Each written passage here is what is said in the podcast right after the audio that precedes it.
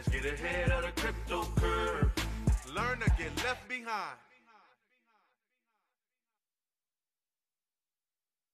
Welcome to Ahead of the Crypto Curve, where we are creating Satoshi millionaires one family at a time, one day at a time, one Bitcoin at a time, one Satoshi at a time. And ladies and gentlemen, that means you. I am your host, Naja Roberts, and it is my mission in life to lead my people out of financial slavery. I don't just do this show to change the way you think about money, but to make you change the way you look at money and everything else around you because it absolutely matters. And I hope today that that statement that I've been saying for the last month or so really rings loud in your ear.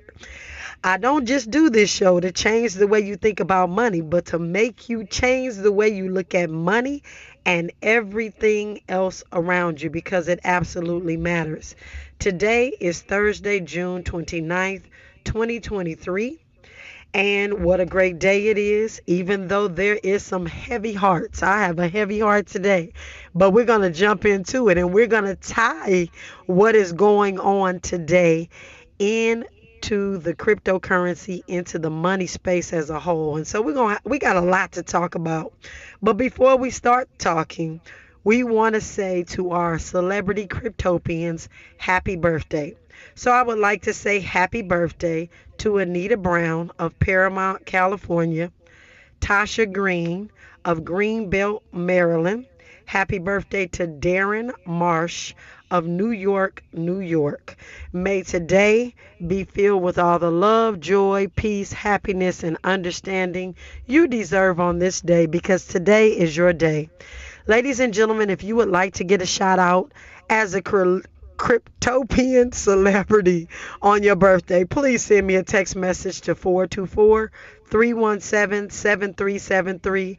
Again, 424 317 7373. 7 3. And I'm going to go ahead with our quote for the day because, ladies and gentlemen, I am about to be on one about what is transpiring in this country. And I'm just going to take somebody else's quote, which really speaks to what I'm feeling right now.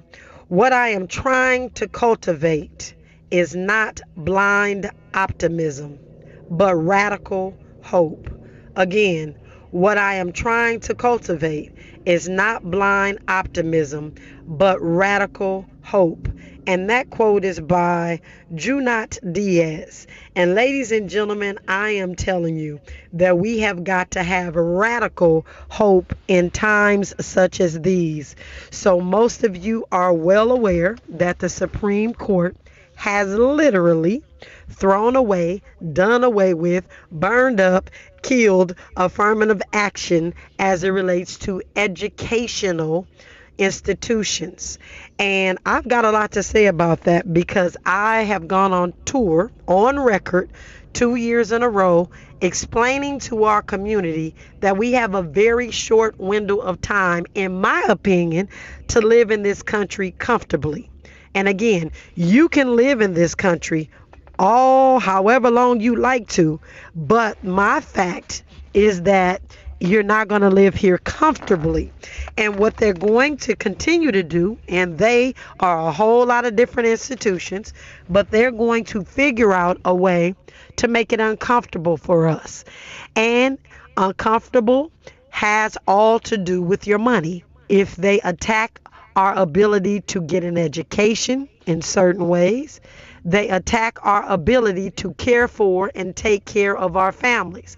Comes back down to money. You go to college, most people go to college to get a better education so you can get a better paying job so that you can care for your family in a way that is sustainable. And I'm going to say that. And so, with that, ladies and gentlemen, as we come forward, as we continue this conversation, I'm going to tie this entire Supreme Court ruling into why we need to be taking a better longer, and closer look into the cryptocurrency space, specifically at Bitcoin. When we come forward, we'll continue this conversation. This is KBLA Talk 1580.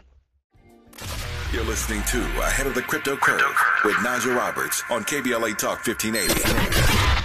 All right, welcome forward. So let's jump into this conversation. And I know it is on every television, it's on every talk show ho- host's personalities' lips. Uh, it is a topic of conversation right now across the United States.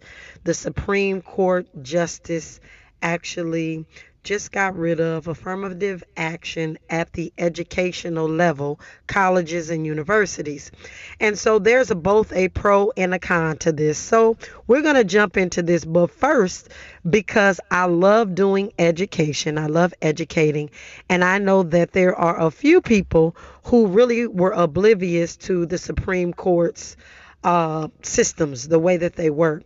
And so before we get into uh, this whole thing, I need you all to frame in your mind some of the things that I've been talking to you about in the past couple of weeks or months in reference to the social media platforms that are talking about patronizing specific companies, not patronizing specific companies based on their wanting to stay woke. And of course, they've taken that stay woke that we utilize to make sure that our community is understanding that we need to keep our eyes open and understand what's going on for our social justice.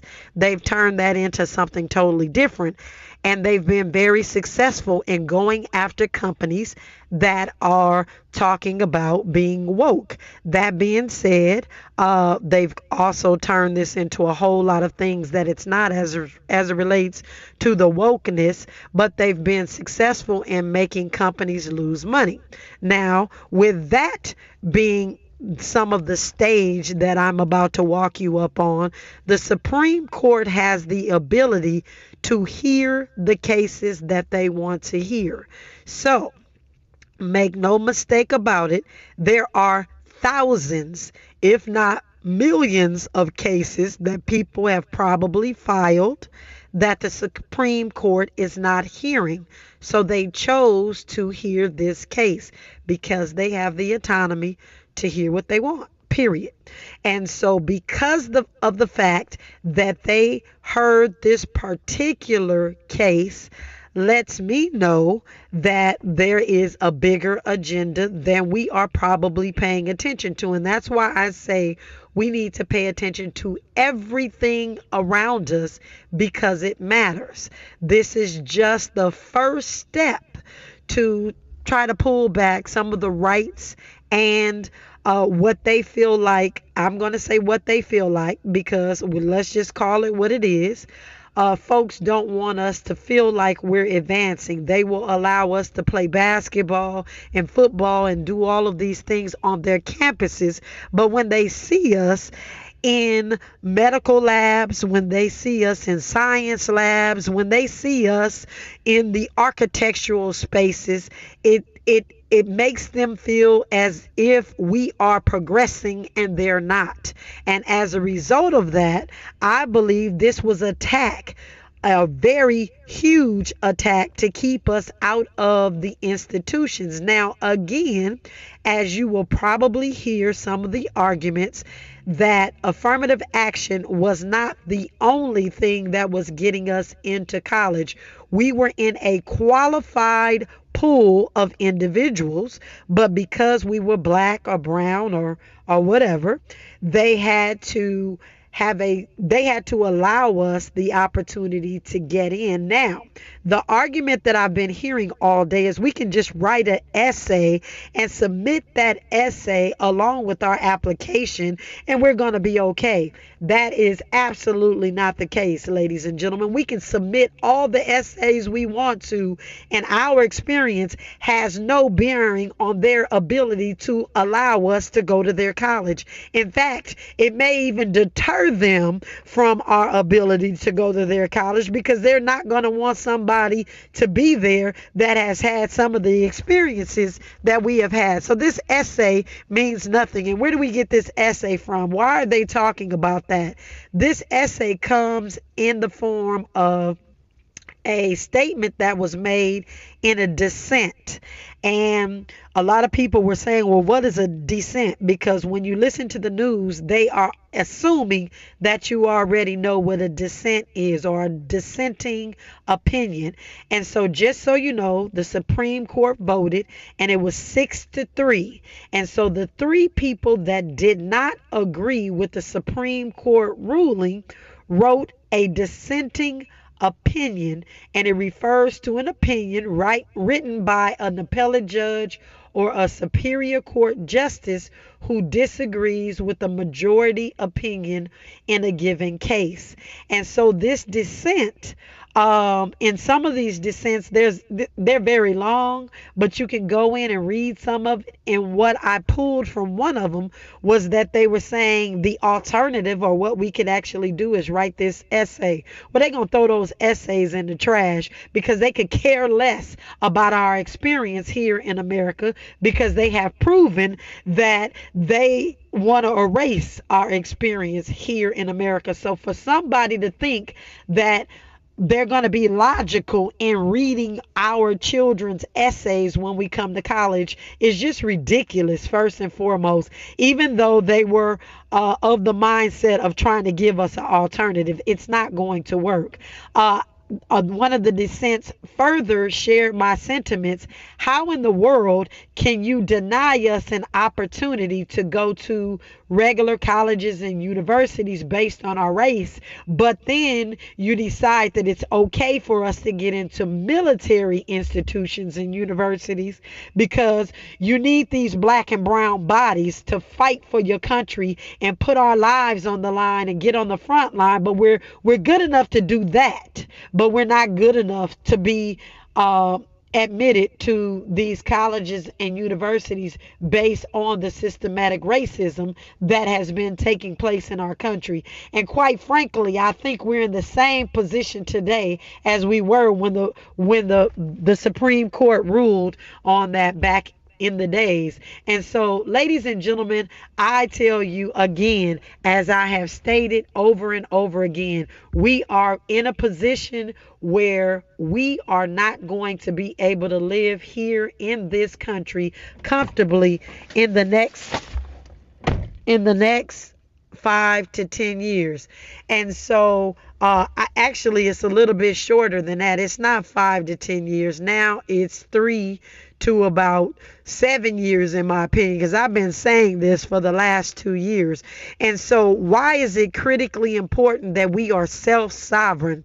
Because this is an attack on our economic stance. This is our uh, this is an attack on our ability for those that were it was already sparse in my opinion on the college campuses of the education that we can get outside of the historical black colleges. But this is just a push just a little bit further. Uh, and really, it is a, not a, a little bit further. This is a big push back. And so the that's the cons to it, in my opinion. But as we look at the pros, I really feel like this could actually benefit our historically black colleges. And it goes back to something that I, I told you all that my godfather had said back in the day. He said to me that desegregation was the worst thing that happened to black folks in America. And at the time, I couldn't understand what in the world he was talking about because I had gotten a good education outside of my community. But the older I have gotten, that statement has resonated with me. And I am saying that this ruling could absolutely benefit historical black colleges because the enrollment could actually, the applications of enrollment could actually uh, get, we could have a lot more individuals that are applying to these historical black colleges and universities. And I think that uh, we have an we have the the ability within our historical black colleges to really take advantage of this ruling to get our children back into the right experiences, into the right mindsets, to really make some things happen for us. However, those that are wanting to get into medical school and different things like that, there are going to be some admission challenges. And so, with the medical schools, um, there's going to be some diversity issues. And if they're coming up with these letters, these essays to turn in, I just don't think they're going to fare well in these these universities because those reserved seats specifically for minority students are going to be of course, given away after today. They're ne- they're no longer going to be made to do the right thing. And I know from dealing with universities, from talking to HBCU presidents and talking to other college administrators that when no one is looking, they don't do the right thing. And I'm talking about college administrators. And one of the bigger groups that have benefited from this affirmative action actually are Caucasian women as well. But I don't see this turning around. And yes, there are going to be appeals, and yes, there are going to be people marching. But I'm going to tell you this if nothing was done thus far after the uh, the Supreme Court came in and overturned Roe versus Wade, and we've got all these women in the country. I'm telling you all right now, do not be optimistic that somebody is coming to rescue us and this is going to change. It is not. And so, what we have to do is make our historical black colleges and universities as strong as they've ever been. And this lends back to economics. We, as HBCU alumni, have got to do a better job coming back or giving back to the colleges in which we left. For those of us who have attachment to our alma maters and things of that sort, it is going to take economics to get us where we need to go. It is going to take for these colleges to put Bitcoin in their portfolios, in their endowment funds, in order to ensure that moving forward we have the liquidity, we have the, the finances to sustain our schools, to keep our certifications, to do everything that we need to do to affect change in our community. Because guess what? Tag HBCUs, you are it. You are where our children are going to be coming. And I'm asking our community to step up to the plate and begin donating back to the schools that you graduated from because if we did what we needed to do on that front, I think we would be okay, especially if they're investing and doing some other things in ascending value assets. We have got to get that message. And so I guess today, one of the biggest things that I have gotten out of this Supreme Court uh, ruling is that I need to reach back out to these colleges, just like I had in the past, and convince them that they need to be adding Bitcoin specifically to their endowment funds. But what we can do is invest and donate Bitcoin to our HBCUs because we have got to get our act together in our community for our community. It's nobody else's responsibility. And we have been in this space before and we didn't have any options. But, ladies and gentlemen, we have options. And I'm really super excited about the fact that we possibly have something that can be done, something that we can do, and some action plans that we can we can take as it relates to the new money that is coming around. And it's not going to be the central bank digital currencies, ladies and gentlemen, because again, someone else controls that. Someone else tells us how and where and when we can spend it. It has to be done in a decentralized manner if we're going to get anywhere. And so, leaving today, we have got to push forward as a community. And so I'm going to lock arms specifically with the gentleman that had proposed uh, a way for us alumni to give back to historical black colleges. And maybe your children have not uh, had the wherewithal after graduating from one of the HBCUs to give back. I know that there are many of us listening right now that can make our HBCU stronger. And we can make it stronger by actually maybe giving them a couple of satoshis for them to put into their endowment fund we can make all the difference because when the price of Bitcoin does what it has done historically, our black colleges will be in a very good position. I've talked about this before because you know what? Harvard, Yale, some of these other institutions, higher institutions, they are putting Bitcoin in their endowment funds. They have it already, and they have been benefiting tremendously from the upside of Bitcoin. And it is time that our community community, our colleges wake up and understand exactly what they need to do. And this push, this is a push. Ladies and gentlemen, this is a push into the ocean without us knowing how to swim. And I think we know how to swim, but we just need to reach back into our memory and realize that we need to start pedaling and, and kicking our feet and stroking our arms and making this thing happen. And so I would say that this ruling is absolutely a catastrophe if you're looking at it in the wrong vein. I'm looking at it as they are making our community step up to the plate and take care of our own. And that is exactly what this ruling says to me. It is time, ladies and gentlemen, for us to take care of our families in a decentralized way, and it is time for our colleges to step up and take care of themselves in a decentralized way. And we have the answer it's Bitcoin, BTC. And I believe if we do just a little bit, a little bit by a little bit by a little bit, to, to, to be able to do exactly what is needed for our children and our children's children and the rest of the children that want to get into the education educational system, get their degrees, and move forward. And ladies and gentlemen, when we come forward after news, sports, and traffic, we'll continue the conversation. This is KBLA Talk 1580.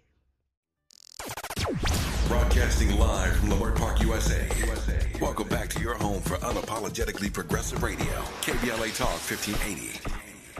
All right, welcome forward, welcome forward. And just to wrap that up really quickly, if you know of a HBCU president or anyone that might be a board member that is interested in talking about ways that they can further fund their HBCU to ensure that everyone that applies can go, please feel free to let them know that I am ready for the conversation. We already have a plan for how to put Bitcoin into their endowment funds. And so uh, please make sure that they're reaching out to me.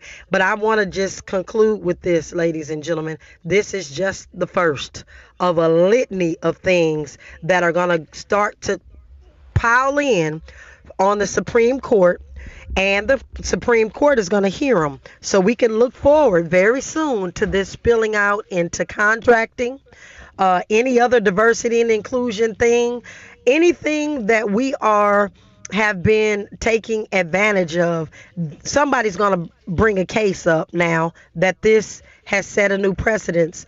And it's just going to continue. And so, ladies and gentlemen, we have got to continue to work on being economically sound in our particular households, in our community, and we have got to ensure that we are investing in ascending assets, ascending assets things that we can use at a later date that are going to bring better value than the things that we have been investing in before. And again, I'm not providing any financial advice, but I do need you to look at the reason why people buy gold. Uh, they buy gold as a store of value, but it also has an ascending value. The same thing I am saying is the reason that I buy Bitcoin because it is uh, an asset that I can purchase that gives me a store of value because if I buy a hundred million satoshis, I have a hundred million satoshis. Whether it's five thousand dollars, it value is five thousand dollars. I have a hundred million satoshis if the value is thirty thousand, like it is today. And when it gets to where we're expecting it to, to get to based on the historical numbers. I will still have that million satoshis or a hundred million satoshis depending on how many i'm stacking and that value will be there. So if today i don't do anything different and i have a hundred million satoshis and bitcoin is at $30000 today and in 10 years it's at a $100000 i don't know that but i'm just saying i will still have the same 100 million satoshis. And so what we need to do is look at and assess whether or not we can afford to invest or we can afford to lose banking on Bitcoin and what Bitcoin can do for us. And again, if we look back at the historical data, it started from zero. 13 well 14 years later it's at 30 so in 14 more years where could this technology possibly be in numbers. And so I am personally going to bank on the fact that if I put this same $30,000 in the bank 20 years from now or 10 years from now, it's going to be 30,000 and probably about $200. If I put it in gold, it's going to have some uh, ascending value as well. And if I put it in Bitcoin, I am looking at historical data and knowing that my family will have some ascending value. And so those are the things that I'm banking on right now in this space. So, with that, ladies and gentlemen, that is my Bitcoin spiel on this affirmative action getting killed on this particular day. It is awful, but we have hope. There is hope. There is hope. There is hope. And I want you all to know that. And I am happy about it because as a uh, ex financial advisor, when I was a financial advisor and this would have happened, I would have said, oh my goodness, we are in trouble. We are definitely in trouble, folks, but we got a way out. And so, with that, we're going to do our market update. I am looking at the market right now and Bitcoin is trading right now at $30,355. It is uh, down in the last hour 0.58%. It is up in the last 24 hours 1.05%, and in the last 7 days it is up 0.72%. Ethereum, on the other hand, is trading at $1,846. It is down in the last hour 0.56%. In the last 24 hours, it's up 0.86%. And in the last seven days, it's down 2.0%. And as I scroll through all of the other cryptocurrencies, as I look at the market for several of the coins, I am seeing that there is a lot of the coins that are actually mimicking Bitcoin.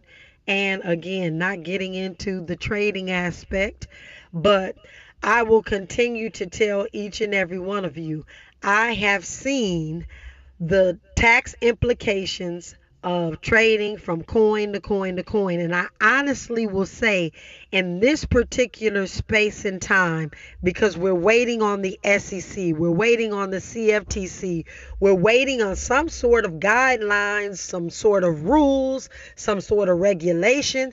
It is not in my best interest to be jumping from coin to coin, from platform to platform, because every single cent that we pay, every single cent that we lose, every single cent that is misappropriated is going to affect our Satoshi bottom line or my Satoshi bottom line. And so I'm going to continue to play it safe.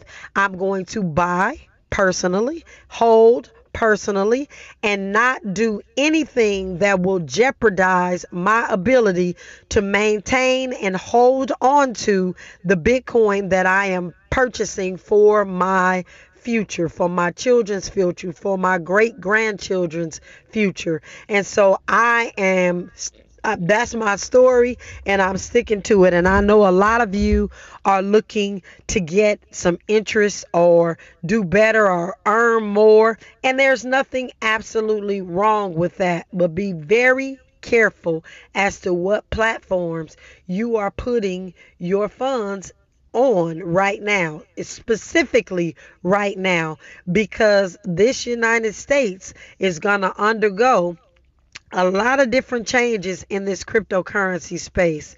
Uh, I know that there's an article that we're going to talk about when we come forward, and that comes from Coinbase because Coinbase is making a statement today, and I think it here and when we come forward we're going to continue just really talking about how important um, some of these SEC rulings and some of the things that are happening because I don't want people to get the misunderstanding that these platforms really hold the answer. They are in litigation and there's just so many things going on behind the scenes that you're not seeing. And please do not take things at face value. Do your due diligence. You always have to do your due diligence. In this space, we say don't trust, verify. Because for years, hundreds of years, ladies and gentlemen, we have been trusting people. We haven't been verifying. We just take people's word for it and we just go gung ho in this space moving forward, today forward in the cryptocurrency space, if you haven't already adopted this saying, do not trust, verify. When we come forward, we'll continue the conversation. This is KBLA Talk 1580. Old money, old money, new money, new money. We've got you covered. Keep it locked to the midday money chain on KBLA Talk 1580. All right, welcome forward. Welcome forward. As you all know, here in the United States, we are undergoing a series of lawsuits that the SEC has filed against exchanges. This is a direct attack on making sure that Americans do not have access to the cryptocurrency space, in my opinion. It's scaring those exchanges out of the United States is sending cryptocurrency companies running to find out what other uh, part of the world they need to be doing business in. And uh, Coinbase has actually sent in their response to their lawsuit. And make no mistake about it, Coinbase is not where I would suggest that anyone participates on the purchasing of their Bitcoin just because of some other social justice issues uh, with Brian Armstrong, the CEO of Coinbase. I don't care if it's publicly traded. I don't care what it is. I am not going to patronize someone who does not feel that my social justice issues matter to them. And so that is why I don't patronize Coinbase. That being said, Coinbase actually filed an answer to the SEC. Now, this may help other exchanges, which is why I'm even bringing it up. Coinbase being one of the biggest exchanges here in America. Um, they filed today arguing that regulators at the SEC violated due process in reaching beyond its jurisdiction. And again, we have arguments as to which regulatory body is going to regulate the exchanges. In fact, I told you all last week, I called the SEC to find out about what we need to do to get registered, and they told me to contact a securities attorney.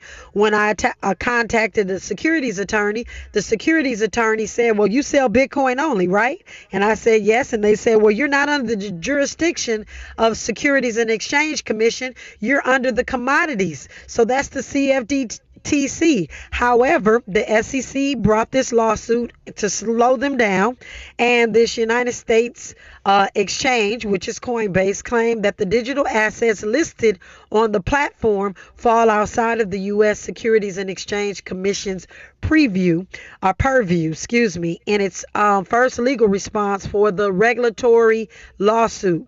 So there are a dozen different cryptocurrencies that are offered through the Coinbase wallet and the trading platforms that the SEC says are unregistered securities. And they filed this uh, response early this morning, and Coinbase claims that these cryptocurrencies are not investment contracts, therefore, are not securities. And the reason why Bitcoin was deemed a commodity, again, ladies and gentlemen, is because it is not an investment contract, therefore, it is not a security. It is an argument of Coinbase that it has said that the filing. Uh, it said in their filing that the Securities and Exchange Commission overreached and that there are no promoters. Okay, so hear me here.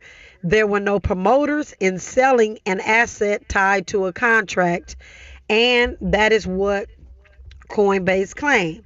However, my opinion, and I've told many of you that wanted to or chose to be on the Coinbase platform that the way that they suck you in to getting involved in some of these offshoot coins or what they call altcoins is they gift you coins in order for you to uh, if you read an article or if you learn about the cryptocurrency, they gift you some.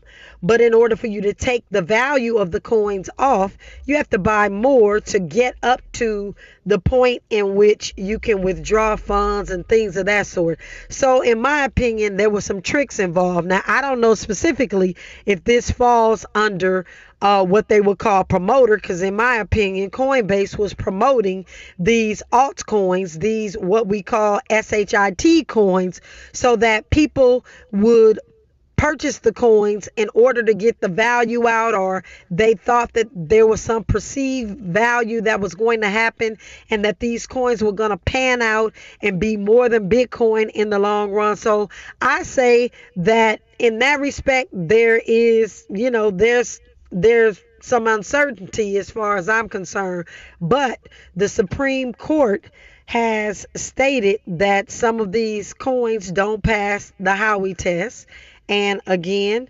Coinbase is making the claim that they, you know, that they don't fall as a security. And so the issuers of the tokens owe no obligation to investors, which is incorrect because any of the white papers that you read for some of these coins are they're telling people that if they purchase the coins that there is going to be some value in the future. And so I'm not sure if they're going to win on this, but we're going to keep our eyes peeled. What we do know, again, and I'll continue to reiterate, we do know that Bitcoin has been deemed a commodity. And if some of these other coins are deemed a security, there are other laws and rules that are going to be put in place, and you might possibly lose those coins, especially if you're not an accredited investor and there are so many other things that go along with that. But I'm playing it safe. I'm playing baseball where I can run around the bases and be safe. And I'm being safe with Bitcoin.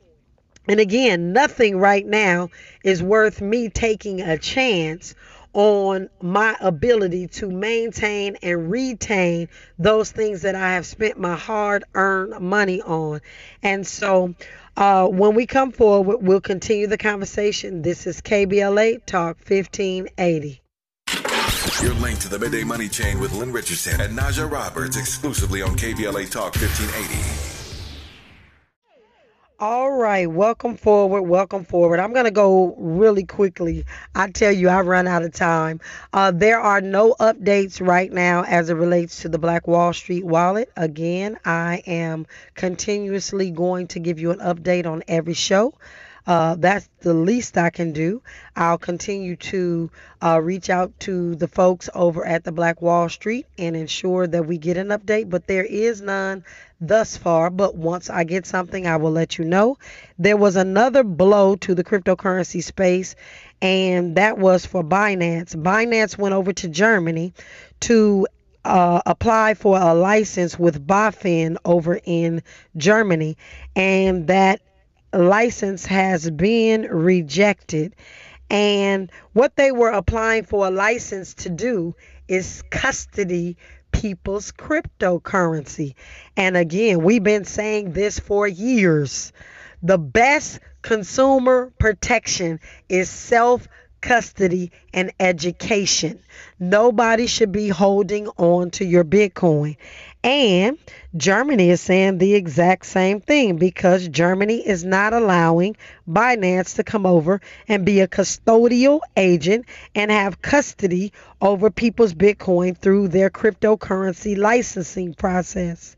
So Binance has been made aware of this, but they're not really giving any details. But I do know that everybody is watching what is happening in this custodial space and they're seeing the resounding theme. If somebody is holding on to your Bitcoin, they can do whatever they want, whenever they want, and it will definitely, uh, at some point, when they get greedy, wind up missing. And so, with that being stated, ladies and gentlemen, I just want to say to each and every one of you if you still at this point have not understood that you can get a free wallet by downloading an app on your phone such as Edge, such as Exodus, such as the Blue Wallet. Um, there's a couple of other ones that I've used trust in the past. Uh, Abra is having some problems. Let me say that right now. Abra, A B R A, is has received a, a cease and desist from somebody. So Abra's not a good wallet. If you have anything on the Abra wallet, please look to remove it. Ladies and gentlemen, we are making way for the DL Hughley show, and I want to thank you all for rocking with me here today on Ahead of the Crypto Curve, where we are creating Satoshi millionaires, one family at a time, one day at a time, one Bitcoin at a time, one Satoshi at a time. And ladies and gentlemen, that means you.